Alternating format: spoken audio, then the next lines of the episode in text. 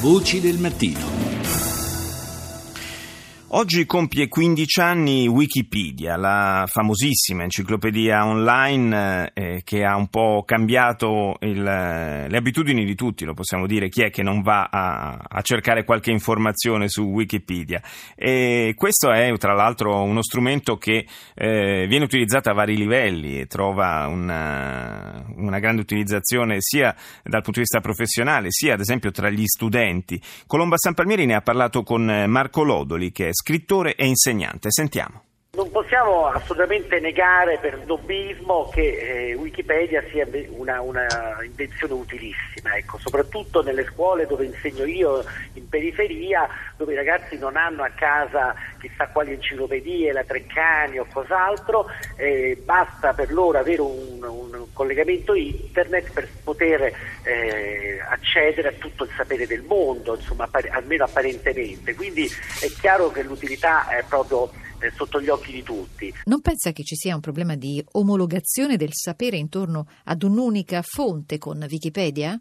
L'unico problema che può nascere è quello appunto dell'unicità della, della, sorgente, della fonte, per cui uno si ritrova da delle ricerche o delle elaborazioni o dei percorsi tutti uguali. Sono delle voci che sono fatte sinceramente bene, tant'è che io mi chiedo chi, chi le ha scritte, insomma persone veramente molto preparate, altre voci invece un po' sbrigative eh, o addirittura con degli errori. Però insomma in generale mi sembra che, che sia una, un grande dono all'umanità. L'importante è ecco, che poi da lì si passi dalle altre letture, perché il rischio è anche quello poi del, del taglia e cuci, no? come sappiamo bene, per cui alla fine questi ragazzi si ritrovano a, così, a digitare delle, dei testi, a sistemarli, a incollarli e poi magari non, non penetrare veramente eh, ciò che hanno davanti. Paragonerebbe Wikipedia a un Bignami o a una Treccani aggiornata al web? Direi probabilmente a un Bignami, questo è vero, cioè di quella specie di sintesi